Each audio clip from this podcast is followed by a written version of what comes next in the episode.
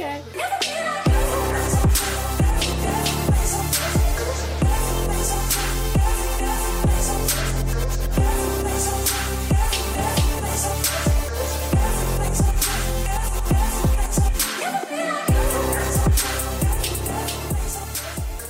Hello, and welcome to We're Totally Not Okay, But that's okay. a podcast about the intersection between mass media culture and mental health. I'm Kaylee LeGrand, And I'm Tanya Bevan. and today we have a guest who I'm actually really excited to have you introduce yourself. And this this popped into my mind actually um, a week ago or so that I realized why I like to have people introduce themselves um, because we had somebody who I think at one point it, they seem kind of strange. They're like, oh, normally other people introduce me and like give my credentials. And what we have spoken about so much, I think, ties into my reason why I like people to introduce themselves. I have an issue with labels. Mm. And if Yeah. I'm going to label somebody, um, I think that it gives me even more anxiety over my issues with labels. So I am going to have you introduce yourself and let that speak for for sort of setting the tone for what our discussion will be about. Of course, I can talk about myself. okay. So, my name is Sheila, Sheila Khan, and uh, I seem I completely hear you about labels, and I don't even know where to begin. Um, and mostly, I go by as a yoga teacher. Which is how we met. yes, that's how I met you too. Mm-hmm. and uh, yoga instructor, yoga therapist, um, and uh, I came to yoga at a very young age. But when I say yoga, let's that means I never really did a downward dog growing up. So that's so diff- yoga is very versatile word. Uh, but right now, I am teaching downward dog yoga.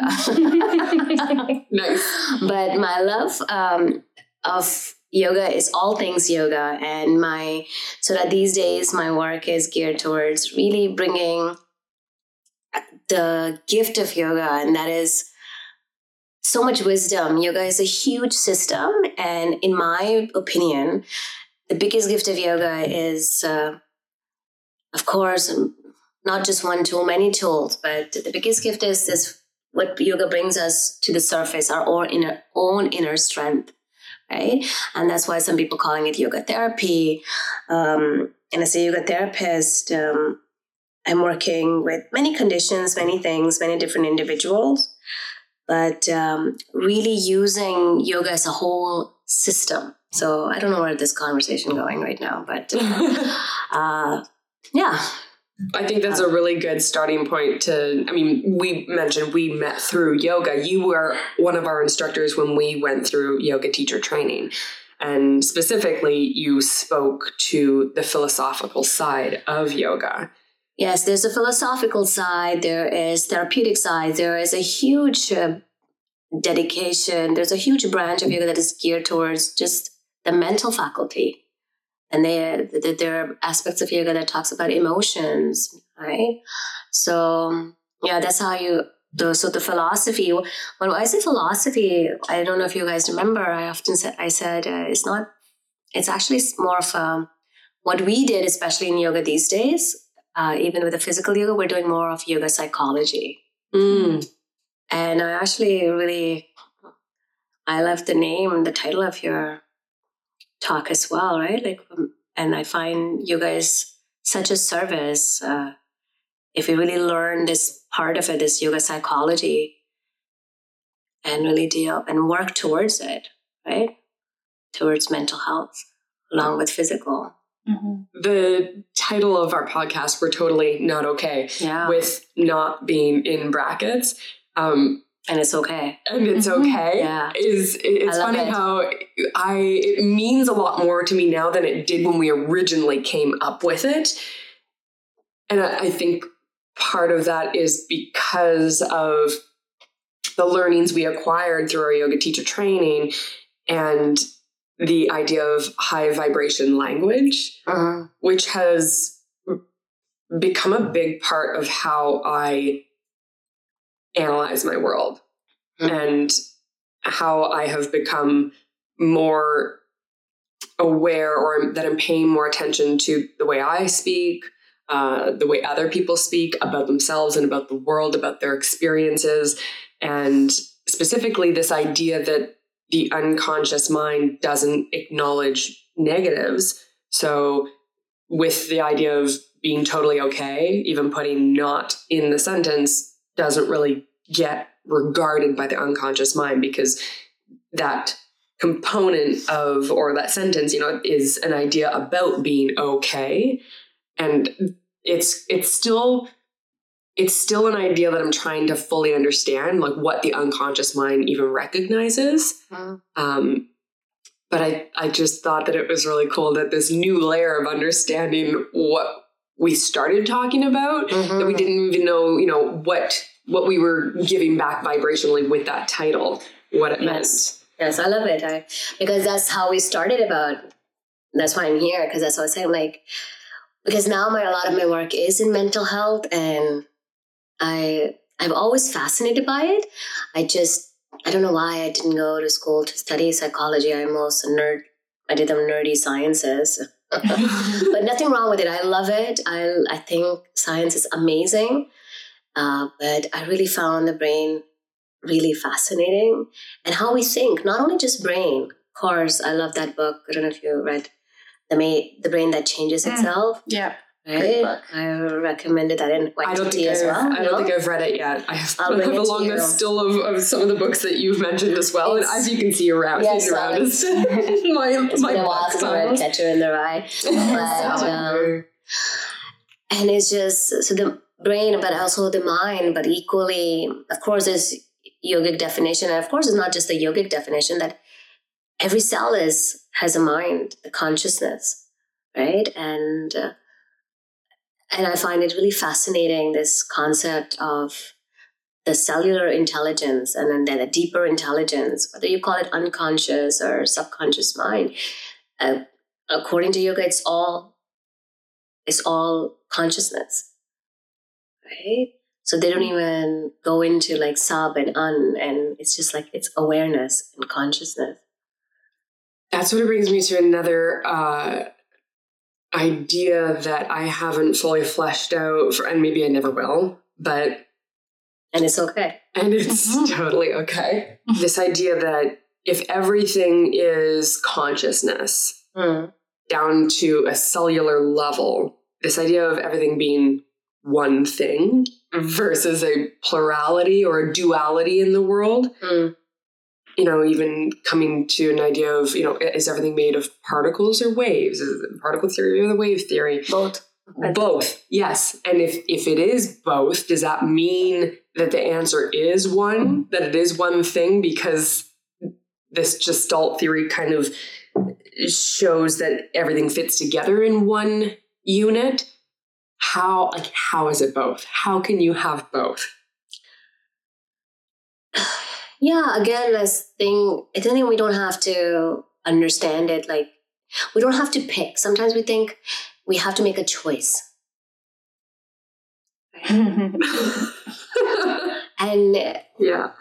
again going but not to just and it's okay again i feel like i'm advertising your podcast more and more Why we had you on. and we are so like we we need because it's our remember it is a like it is a conditioning. We have to say this is a mug. This- or a cup. Is it a mug or a cup? Whatever. Make a choice. make a choice. We have to make a choice because we use love using language and our brain is conditioned to um, categorize things because when you categorize things we like to create things and put things into shelves. This things belongs there. And we want there is a sense of control in there right um, there's a sense of control there's a sense of neatness right? The life is even if you look at okay i'm not going to say like oh according to quantum physics like i don't like to quote it because it's not like i know quantum physics but if it's chaos right? They say Chaos and order. yes. The yin and the yang. yes. But also at the end it's like if you really look up if the, at the end to say it's more chaos right? And there's order is born out of chaos so it's both again so we don't have to it, and it doesn't make sense either. Um, and in in yoga tradition, because when I say yoga, yoga is a, is part of a it's evolved from Vedas. The system of yoga is a, we have six systems from the Vedas, a little bit of Indian spirituality, and yoga is one of the system. And another system is there's many other, but the text in one of the text um, um, talks about how actually nothingness Okay, that's a little tripping, right? Nothingness is the essence of everything. Yeah. Hmm. So nothingness is all that sort of exists. And so here, now here is this this sort of this teaching is sort of saying there's no chaos and no order, or are you're accepting both chaos and order. Right?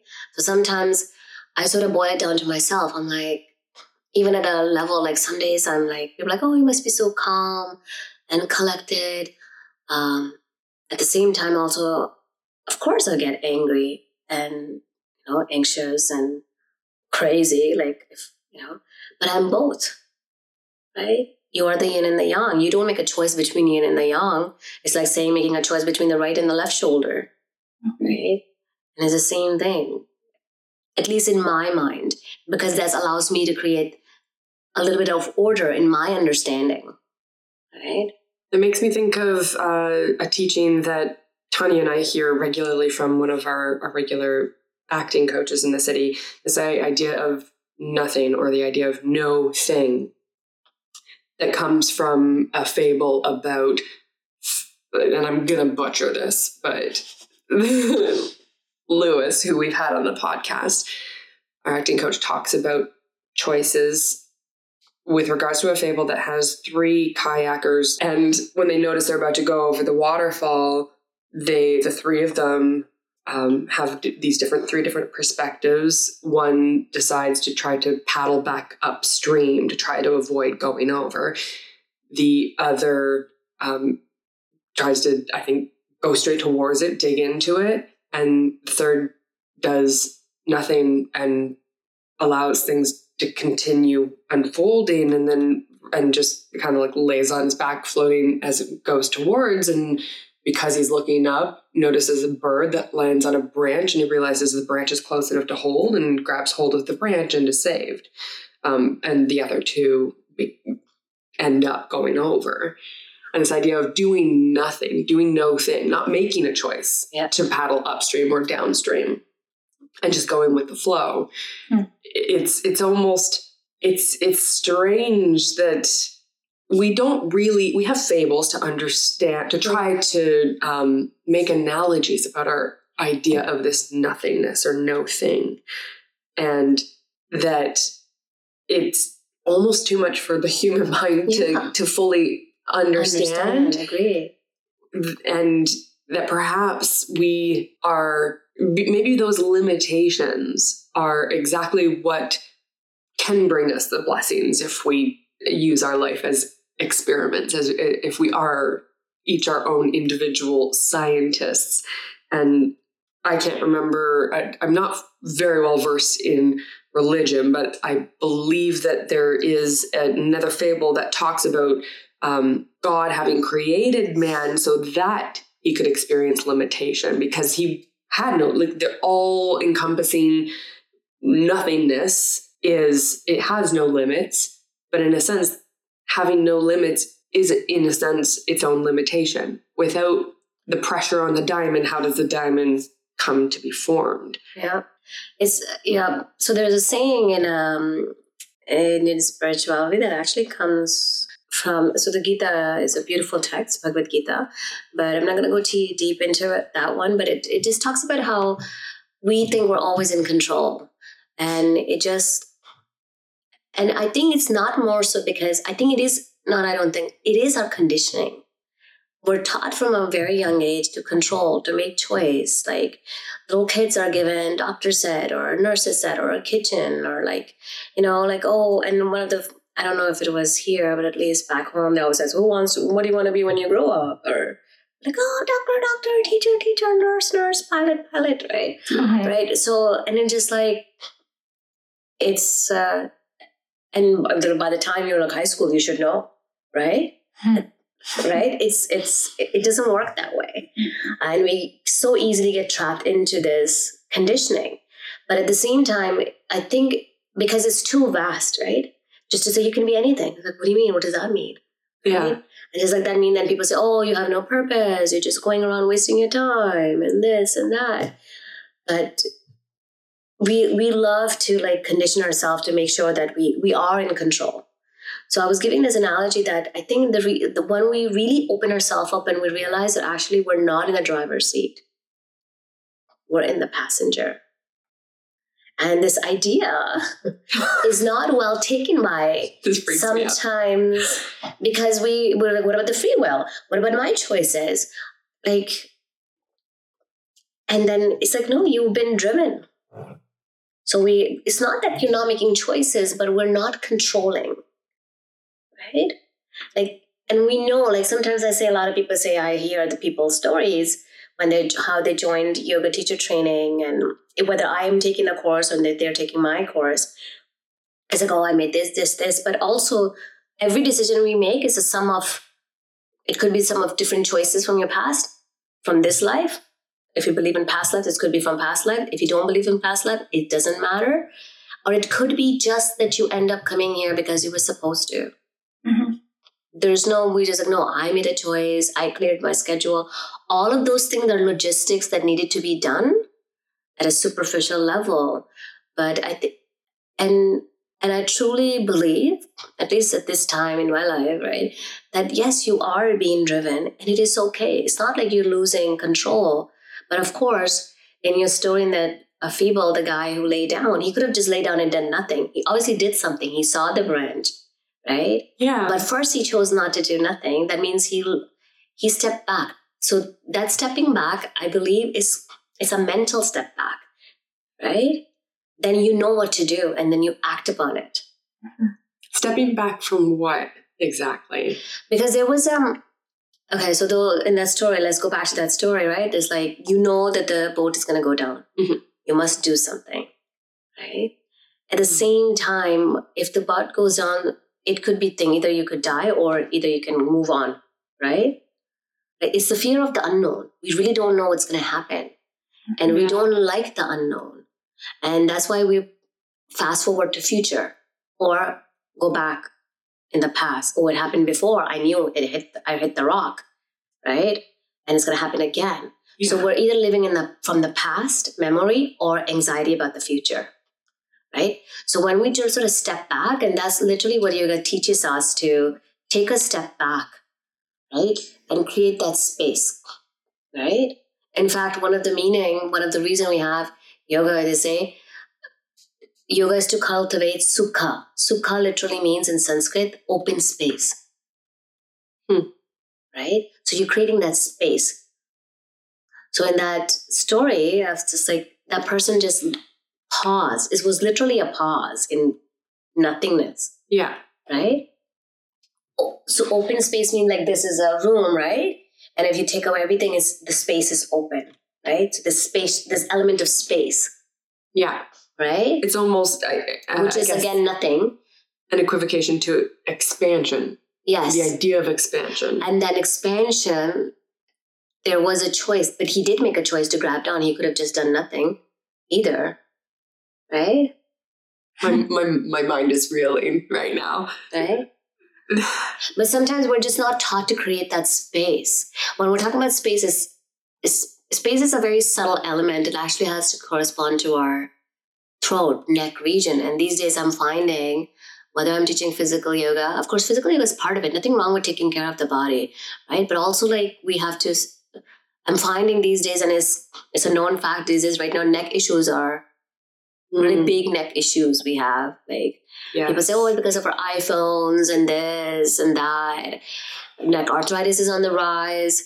Um, conditions like tinnitus, right? Uh, vertigo, by the inner ear balance, like, and people are just like, it's a lot of stuff going. It's basically central nervous um, system, right? Uh, the pathology medically is the brain.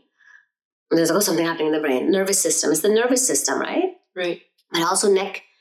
Look at the neck. We're situated between the head and the heart, right? And I find it really fascinating how Tantra, which predates actually classical yoga, It talks a lot about emotions and that they dedicate the space element to the throat.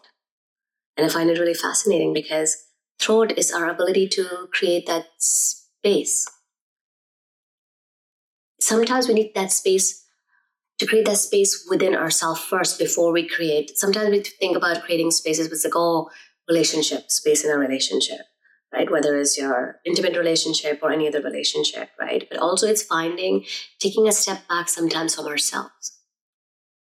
The idea of, of this space of the throat being between the head and the heart, it also, in, I guess, sort of uh, um, the anatomical sense, it connects with the breath because you're breathing in through the nostrils or the mouth and down into your lungs. And it's sort of traversing that same space between the head and the Yes. heart. And we create space within our lungs, within our body, our capacities. We're taking oxygen in and releasing it. And releasing Carbon. carbon dioxide. Yeah, yeah. Science. Yeah. Yeah, yeah. Uh, I studied psychology. I didn't do that. Yeah. I the opposite. and yeah so i find it that's that space and sometimes we like we have to create that space and really look at ourselves like how you would be looking at me or like but when i say look at me when i say looking at herself really compassionately right because uh, sometimes actually we're the i have a friend who always said i would never be my friend i'm such an ass to myself Oh right? wow, those are strong words. right? This is like I would so, and I don't think she literally said ass, but I like I'm like a not I'm a like a like inner conversation. We're talking about like how inner Mhm. conversations can be really tough Yeah. to ourselves. Really, a lot of judgment, and I'm guilty of that. Like really judging myself really harshly. But I remember what we do to inside, we equally do to others. It's Mhm. some people say I'm harsher to myself, but then to others. But actually, it is if you're harsher to yourself, then you are you equally are have an ability to be harsher to yourself. But again, this is where the conditioning helps you. That we're like, oh, I don't want to be rude, Mm. right? So I wouldn't say it. But it's the equal amount of, and that's why sometimes people just blow up or do some of these things. But the first conversation, again, coming back to Tantra, they say you you have to practice for yourself, right? So compassion and love to ourselves first, right? Only then it will. You don't have, you don't practice love and compassion to other. It just flows. Hmm, yeah. You only have to practice it to yourself. So it's never really an outward moving. We think it's an outward moving, or somebody looks more looks more compassionate or a loving being because they are so expressive, right? But it can it's only happening if they are if they're actually loving themselves. Like you know you know what I mean? Like it has to be flow inward, right? Like as I was like you don't you only lose your temper if you're feeling agitated, tired, or depleted, right? If you're com- like, I give an example when you go on a vacation, you feel comfortable. You come back, yeah, hey, or even there at the vacation, like everything looks so beautiful because you're relaxed. You have no nothing to do list. Food has been taken care of if you're going to a resort, right? hmm Like, nobody's doing the dishes, or you know, if you go with that, that's why you're happy, right? Mm-hmm. Because you're not doing dishes. or whatever, you know, logistics. Yeah. People run away, but you see, and that's an, I find it really interesting this concept of going away and then coming back to the same stuck in a rut routine. And we, this is not how it works. But also sometimes people say, "Oh, I'm so busy, I need a break," so they go away. And then they come back because I have so much to do, and back to anxiety. You human beings are not meant to work like this. We're not meant. Our mind is not work work like this, right? Like it's like just taking, I'm just gonna eat the food when I like it's like nourishing the body when you're away, like two day two times a year, and rest of the body, rest of the year you do whatever you want to the body. It doesn't work that way. Hmm. But we do the same with our mind, right? And they say, oh, it's just like, no, not taking the time out, not being introvert, right? We think we take no time to relax the mind, clear the mind, clear these thoughts, and you know, Which is a regular practice, something you be- can't do once a year. no, it should be done daily. Yeah. Right? It should be done daily. It doesn't take it takes few minutes, right? To clear the mind. I have a another teacher who says this is hygiene. Right? And I love this analogy. It's like, and then he said, go ahead, don't wash, don't brush your teeth. See what happens. Right? Yeah.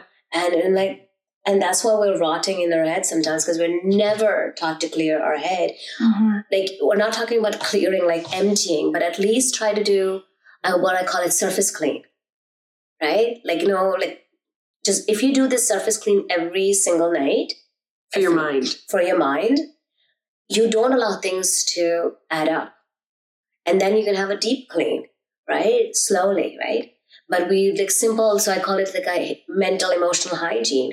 Before going to bed you can do it twice just simply pausing and just and that's so it's the simplicity of yoga. You can just simply take few breaths.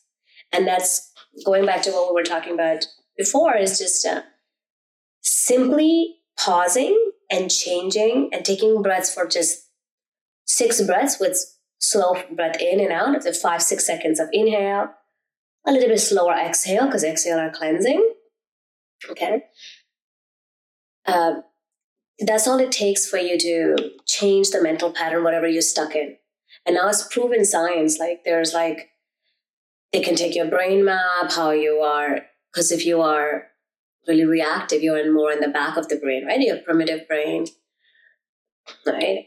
And Right. then just simple mindful breathing for 60 to 90 seconds changes not like this but it changes you because when you take conscious breathing when you're becoming aware of the breathing process which we call conscious breathing you're coming more into frontal brain Mhm. right?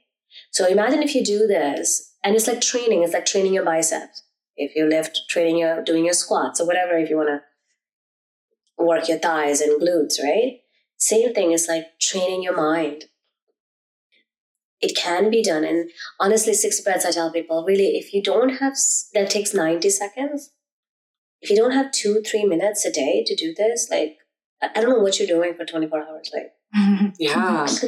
like and this is a portable like really like so i negotiate sometimes like three breaths like three minutes they're like i'm like when should i do? Then there's excuses come up right? We say oh i don't have time. Do i need a pillow? You don't need a quiet space. Yeah. you do not need to sit like a buddha. You do not need an $80 zafu yeah. $100 mat. You do not need proper clothing. The You salt just- lamp. the salt lamp and infusion of essential oils and But my God, do they set the mood? Maybe that's the deep clean. No, actually, that's surface. oh You should man, be I'm able to- it so backwards. You should be able to breathe in a pond of filth. That's where the lotus grows, right? Oh yeah. I love I have so many images in my notebooks from the lectures that are philosophy lectures from YTT, from the yoga teacher training. I have so many images of I was thinking about bringing this out for our conversation just to be like, all right, I want you to analyze my notebook because some pages are just the lotus and like weird things I've written around it, and then other pages are like, be like Bill Murray. I'm like, what does that mean? I mean, of course, everyone, and he's God. He's especially in the entertainment industry. It's like, yeah, be like Bill Murray. But the idea of all of the things that we tell ourselves we need in an external way to try to get internal, it's they are excuses that we're making, and to bring ourselves down to the breath. Yes, it's so fundamental. It's and it's so simple. You know, it's because we make things complicated. Yes. Because it's so simple that it's stupid. Right? Yeah. It's like, what I do you love mean? stupid. Yeah, it's so they're like, no, we must add to it. Right? Just take, there's a, that's all I have to do. Like, Yeah. what should I do? It Should I can't be sit? that simple. It can't be so It is easy. that simple. Mhm. It is that simple. Right? The people are like, I have no room in that. Like, yo, don't you have a bathroom? You want me to breathe in the bathroom? I'm like, you're breathing in the bathroom. Do you hold your breath? No. I find I do sometimes. That's I've been my awareness has been brought to the breath in Yes. moments like that, and a lot of it started from um, acting coaching, uh, the first time that I was aware of what I was doing with my breath in a continue in a habitual pattern was through acting and having an acting coach call me out after a performance. Um, he was kind of notorious for calling people out midway through their monologue. So mm-hmm. nobody was getting to finish their monologue. And, and then it would start breaking down what they could work on. And I remember the first time I ever did a monologue, it was, he was a new coach for me. And I remember getting through the whole monologue the entire time being like, when's he going to stop me? When's he going to stop me? When's he going to stop me? And he didn't stop me. And at the end, he, he looked at me and he said, now that was a great performance. And he turned to the class and said, but she was performing. You were performing. And mm-hmm. he's like, you didn't breathe the whole time through. Would, you didn't breathe. And it was this weird twist of a fork in my heart where I'm like, on so many levels, what am I doing? The, where's my awareness? If I'm not even conscious of the fact that I've held my breath trying to achieve something, yeah. I have I've created so many different layers of expectations and mm-hmm. story thought mm-hmm. that I've pulled myself away from and given myself all those excuses to ignore this fundamental necessity. And it's true. People say, oh, you know, always breathing. Yes, technically, you know, being a psychologist and if you study brain, it's yes, you're always breathing. That is being taken care of from the back of the brain, right? That's your primitive brain. If I were to choke you, that's such a violent image. You're gonna, your body is gonna work so hard to yeah. get rid of me, right? Um, but um, when we become aware of this conscious process, it's shown that you are going into frontal brain. Yes, we are breathing, but we are another example one of the teachers give is like it's like yes, our generator is working at a capacity that is just running what needs to run. Right? But you want to breathe efficiently. Right? So imagine that then you Mm, so much more uh, energy is available. So you're not working at that necessity level. You're opening up and really living up to the potential, right? And even biologically, like it's a, it, about our lungs, uh, depending on the size and the shape of a person, people are able to breathe into liters. The capacity of the lung is into anywhere from three to five liters depending on the size of the body in a person. And however, we sip breathing into cups, like a 250 ml, right? So, and that's going back to like, I think this should be a, a practice, this kind of people like information. We love information, right? Mm-hmm. And we, and also, um, it, it encourages you like this is my potential like of course imagine like like even at the body level, right? And then, of course, it has a profound effect. Breath based meditation has a profound effect on our mental health, on our emotional regulation, because as you light up the frontal brain, it's also regulating your emotional centers, right? Mm-hmm. It's not that you're not going to get angry, but it's how quickly you bounce back from any emotion. And emotions are there for a reason, right? Like if I stub my toe, I'm going to yell, yeah. right? Yeah. Right? But they're signals to your body. Yeah. But then if there's something and if the the pain and anger is just there and there's no external cause and we we need to take care of ourselves, right? And there's nothing wrong with it. And that's where the breath-based practices come in. They're so handy, right? And also they allow you to dive deeper. When you talk, we start talking about unconscious, it's actually to say breath is the it's like let's use the term the meaning the, from the western perspective the unconscious mind or subconscious mind right? Mm-hmm. so they say the reason we're afraid to wander in it because you can get lost because you don't know what's lurking in the dark right? Yeah the shadow self. The shadow self right? But when we practice breath-based awareness and meditation you sort of have like i sort of visualize as like well it's like they say it's like a rope. So when i think of it like you know you're diving deeper as you're line that is connected to the surface boat. So you're diving into the sea because the sea is given as in Tantra, the unconscious mind or that shadow self is sort of visualized as a sea, and you're going into the depth. Right. So breath based meditation is actually preliminary or preparatory practice for you that allows you to go deeper and explore yourself. So are you saying that that is sort of the equivocation of the rope where Yes. you know you You now you can wander in, you know you've got one hand on this rope that is connected Yes. back to that, that can guide you back to the surface, the light. Yeah. And it almost just gives you a sense of security in the unknown, being able to traverse those waters to make new discoveries, to Yes. learn more about it, to, to make those expansions, again, creating more space for yourself. Yes. And because you are the light and you are the dark, the yin and the yang is equal, you're both. So we don't like to acknowledge the dark. We just not to because as soon as we hear dark, we think dark. We're dark. I don't like like something insidious or do you know what I mean? It's, It's just that we don't want to associate ourselves with. yeah, because it's like oh, it's light, oh, right? Like I'm the light. You always hear dark yoga teachers you're the light, you're the light. Yeah, but I'm the, you're also the darkness too, and it's okay. Mhm. Actually, winter is the most yin part. It is the time to do this kind of exploration because it is the time. This is nature time to be introvert. Do you see anything growing outside? No. A couple of things aren't growing in here anymore. My plants, you can see those three empty pots of losing plants. I'm trying to learn is how to grow them. yeah, but this is the nature's time to do go inward, right? Mhm. Because only from the depth they say, actually, you're because you guys are artists, you're gonna appreciate that here lies the abundance of ideas, imagination, creativity. Yes.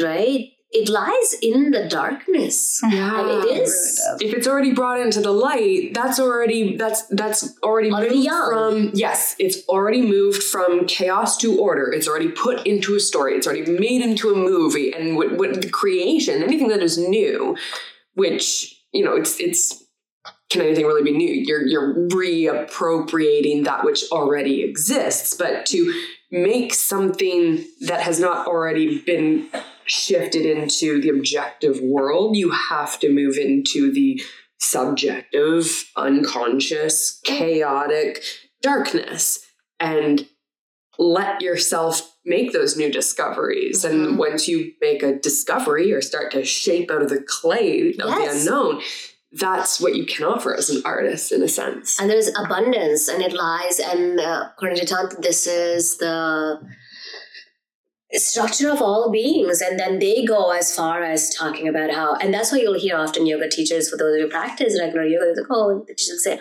We did a hip opening class, you might be emotional, and this, and like, that. well, sure, I'm emotional because you opened my hips because I sat cross-legged or did a butterfly or Yeah, but it is coming from this perspective, from this ana- this teachings of tantra, uh, that h- lower back and the hips are your unconscious, which we were talking about the other day. and yes, so it's it's actually and it, they, as throat is the element of space, um, lower back hips are element of water. So going back to this water and swimming into the depths of our water. See how everything now ties together? and then you can swim very safely, right? If you are tied and that's why we in tantra and or kundalini yoga we practice a lot of breathe breath work, right? So you are strong and energized, so also for you to swim very safely. At a deeper, it's almost like that exists at a, a, a deeper part of our existence. And it's interesting that we have these analogies that, you know, that's if you think of the world, we're talking about this airy space of the throat that maybe is the ether, the, the Yes. uh, it's that space that exists around the earth. And then once you start connecting with the earth and moving into its bodies of water, it's a different level or a different chakra Yes. of our bodies. So it sits at a different spot. And I think that we have we make these analogies that are stories that help us understand those sorts of connections. Exactly. Or in yoga tradition, they say this was you was you guys were using the word um, were scientists, right? And Yeah. experimenting. So from Hima, and that's why they say these teachings are a gift for. We use the word um, South Asia. They call it seers, rishis.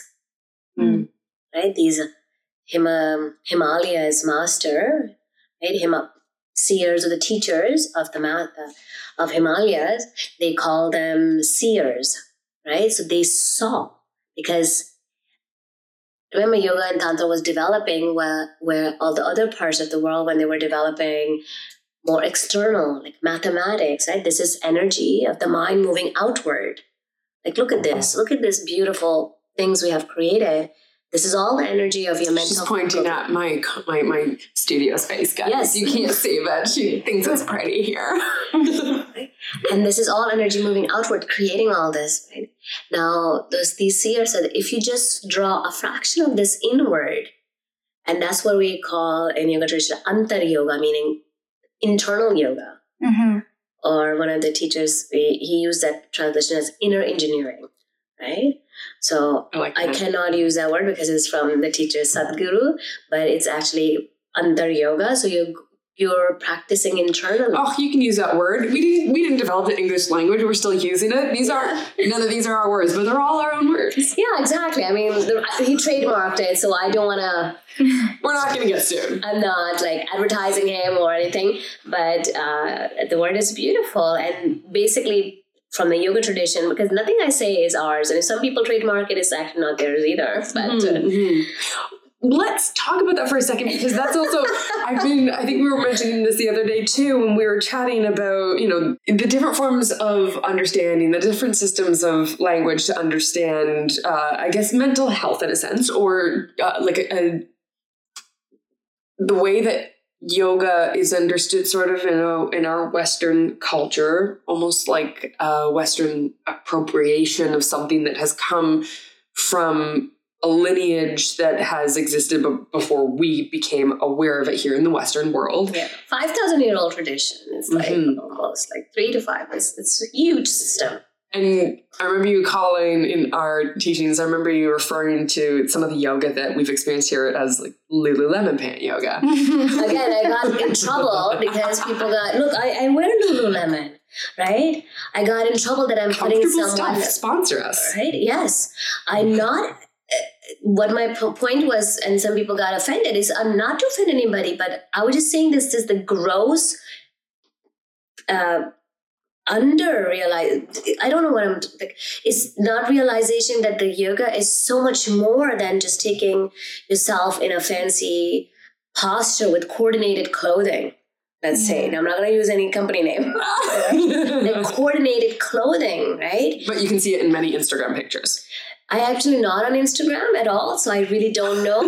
I don't because because that actually because working in mental health and also working with a diverse group of population this has closed the doors for a lot of people because they think this is yoga.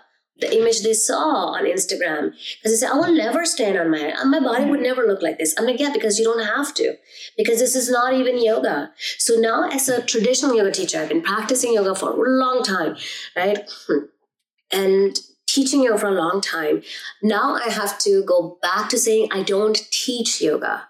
I teach const- cre- um, corrective movements like yoga, Mm-hmm. like physio, because I've, I've because when you go out and you work in the medical community or people who are work struggling with like someone right? Like who's like, oh, I don't know what yoga is. I hate doing yoga. Like I have a lot of male clients, female clients, older clients, younger clients, right? they already have a preconcept Yes, because the image of yoga is has become so able-bodied, happy person on the beach with incense and flower garland and color coordinated and color coordinated clothing. yeah I am not happy. I am not coordinated. I'm not tall. Mhm. I am. I don't have nice hair. right, i love your hair with gray.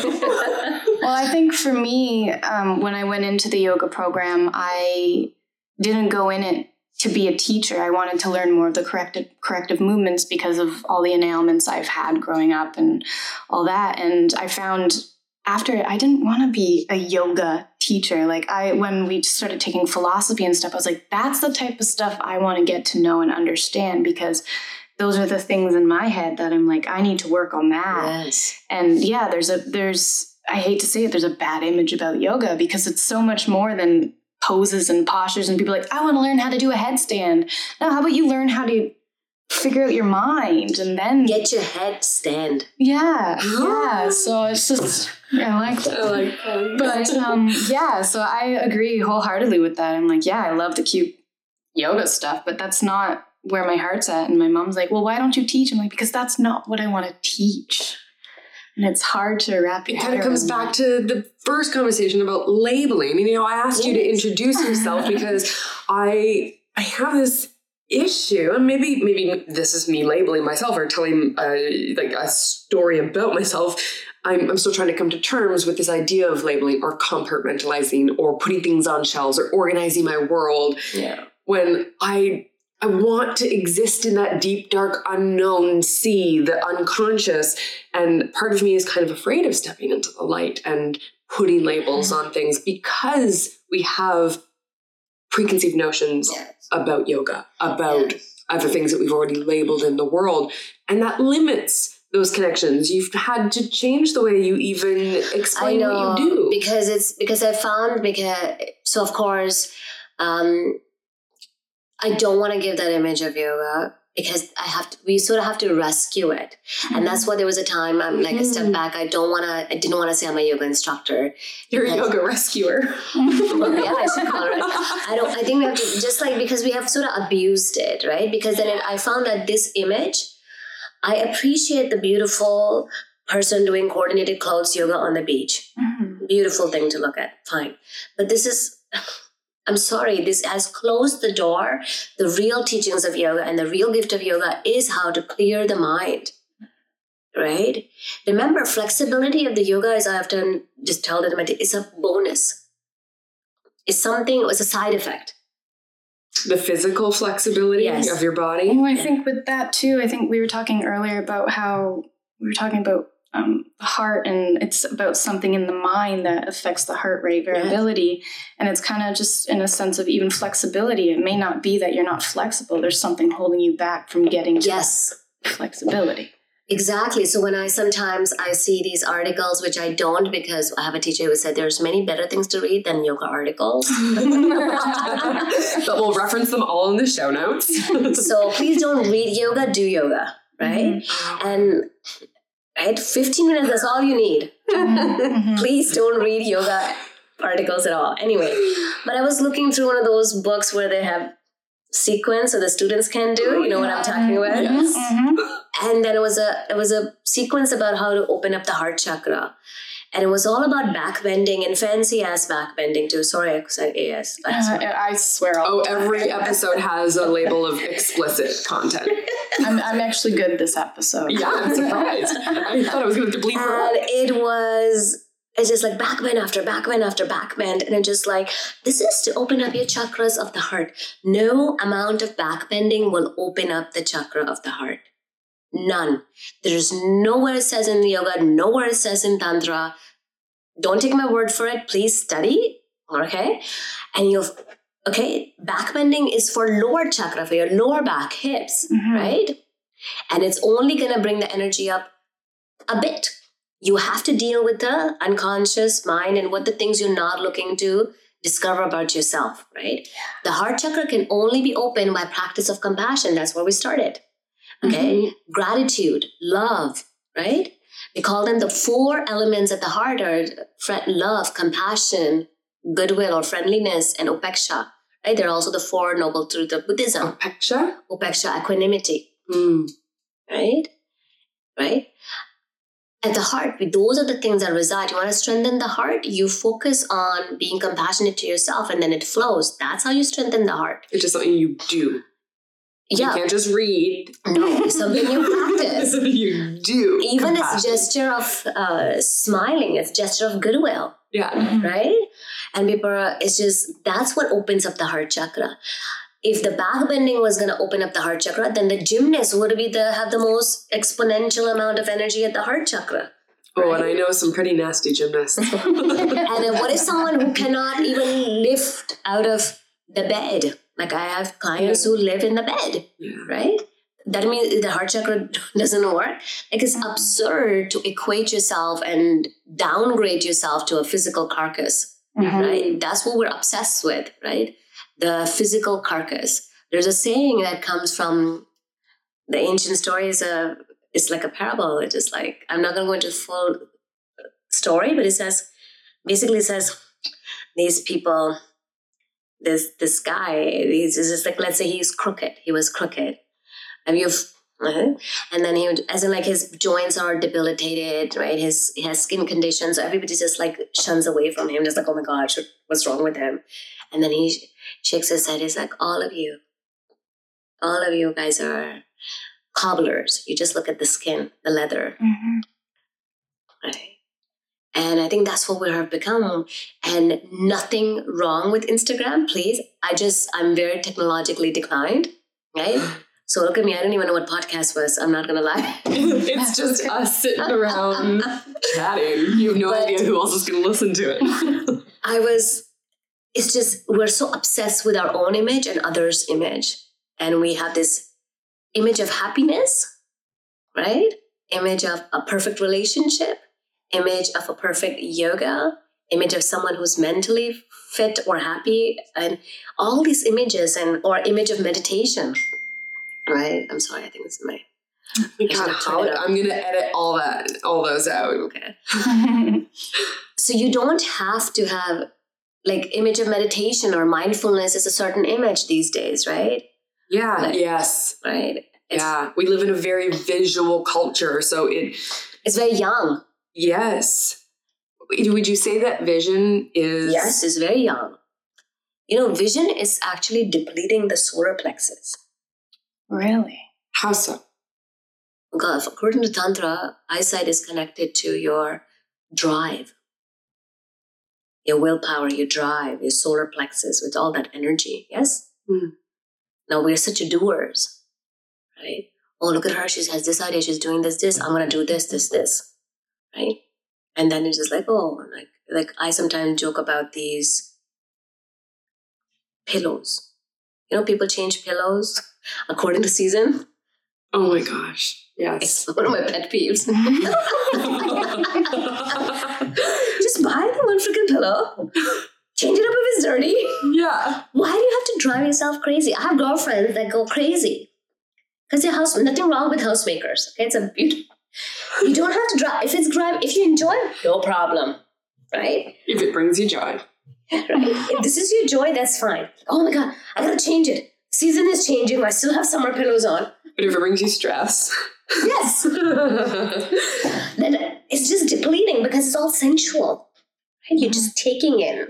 what we've been talking about actually makes me think of two different podcasts I was listening to. One, which was from Jordan B. Peterson, talking about sports players and, and hunters and this instinctual, um, the psychosomatic connection between, you know, your ability to actually see, let's say, a hockey puck or a ball. You're not actually seeing it because you can't compute that movement so quickly but there's something that as an athlete you practice to a point that you recognize on a somatic level Yes. your body you are you're moving almost like in tandem with music that only you can really hear because you've trained your body to get Yes. to that point It's a body memory. yes Right? And it's, and then there was another podcast I was listening to that was talking about the relationship between breath work and the actual physical capabilities of your heart, of Yes. these heart opening capabilities.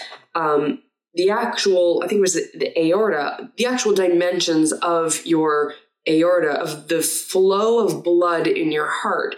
What breath work can do to increase flow in your heart that, Yeah. that on a scientific level you're actually opening that heart chakra yes. You're opening the physical heart as well, right? Mm-hmm. It literally has it has it can it can change the physiology of the body just by sheer mental focus and breathing exercise. It's proven. You can have many studies, right? People are always researching on this, right? And now, like we were talking about, like how it can change, like right away. It takes it's literally take 9 30 60 to 90 seconds for you to change and you can measure it right and that's actually what you do in a lie detector test if you want to test if you want to cheat it you just have to slow control your breathing and you can you can cheat the lie detector. Perfect. We're gonna have the CIA after us. I mean, it, it, it, it, anybody can train. You just can slow down the breath, hmm and it doesn't even take that long. So those who are also googling how to build a bomb are probably gonna also be able to learn how to get past lie detector tests. As in, like, listening to us. the, my point was not to cheat the lie detector test, but like how because the breath, the heart changes, yes. hmm right? And those are the things that people are wanting to read because they think that they can understand a human being and their motivations.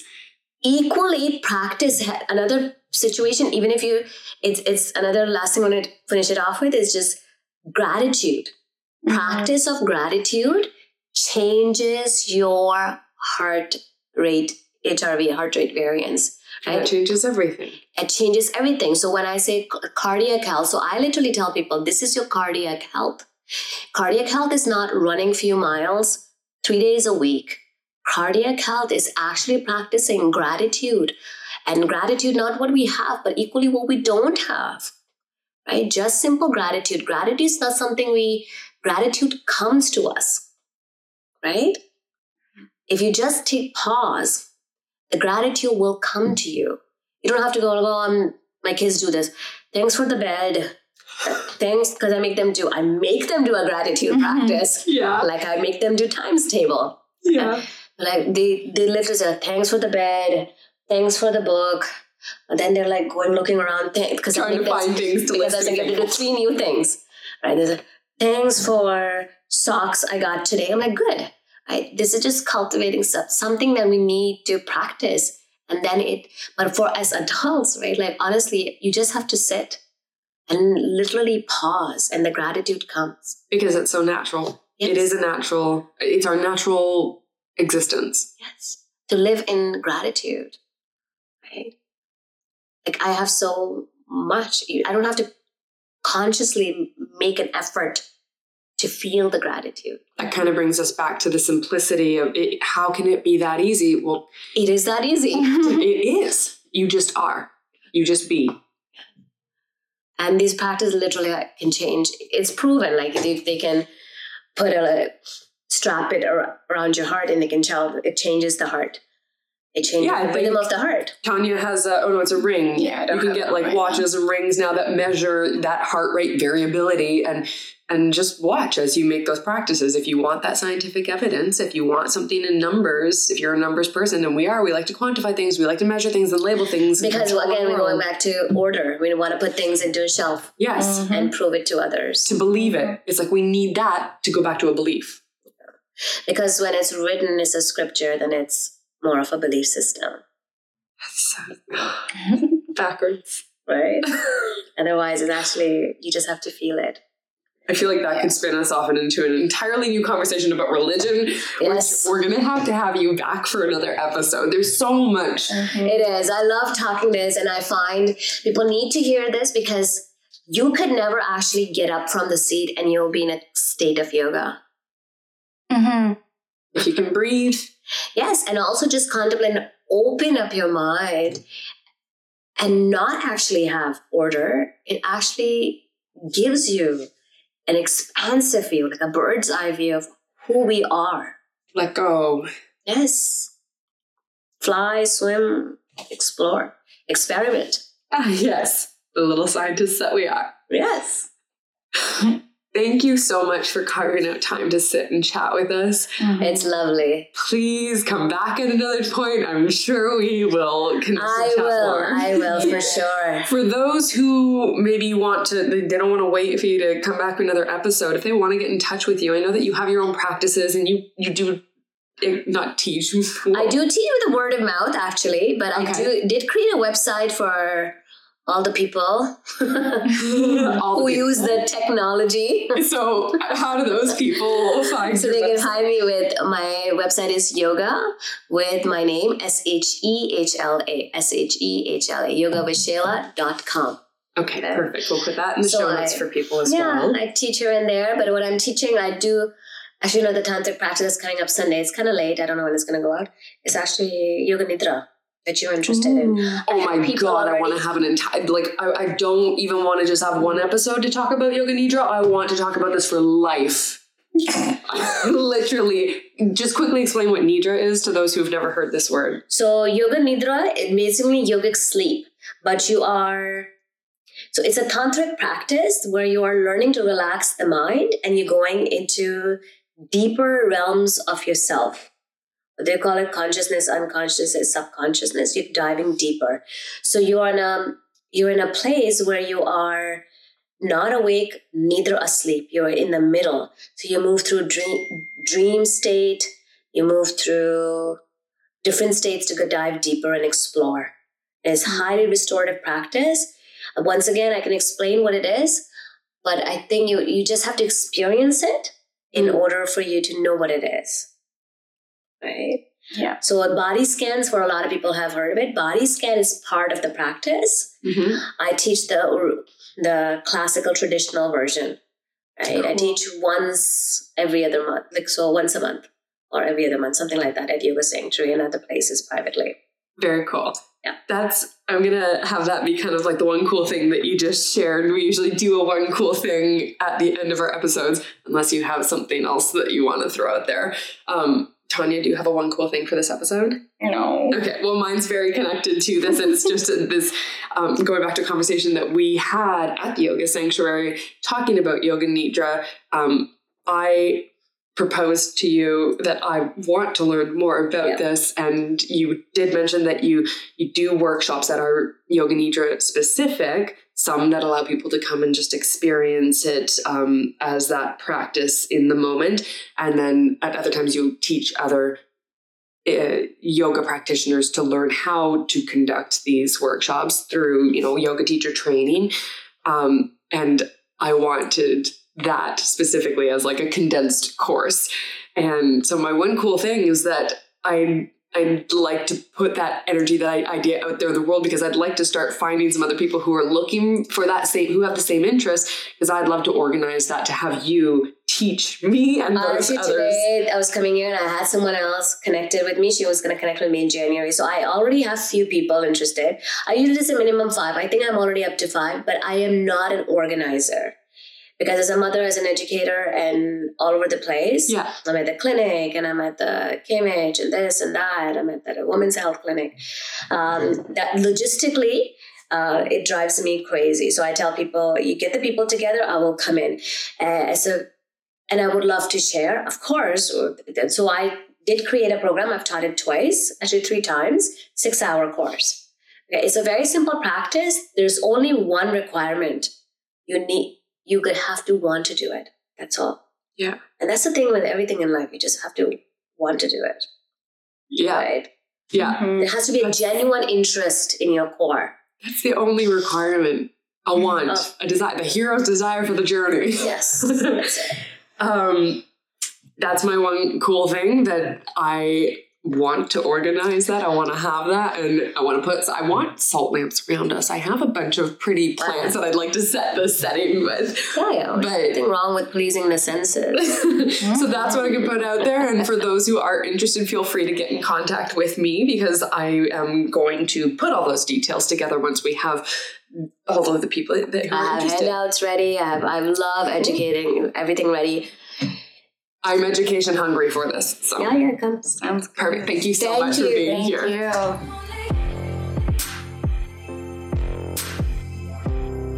If you like this podcast, you can support it by subscribing to it on iTunes, SoundCloud, Stitcher, or wherever you listen to your podcasts. You can also leave us a rating or review, which sincerely helps us and we absolutely love. Come hang out with us on Instagram, Facebook, and Twitter, and send us your questions, recommendations, and cool things at we're totally not okay at gmail.com. Thanks for listening to We're Totally Not Okay. But that's okay.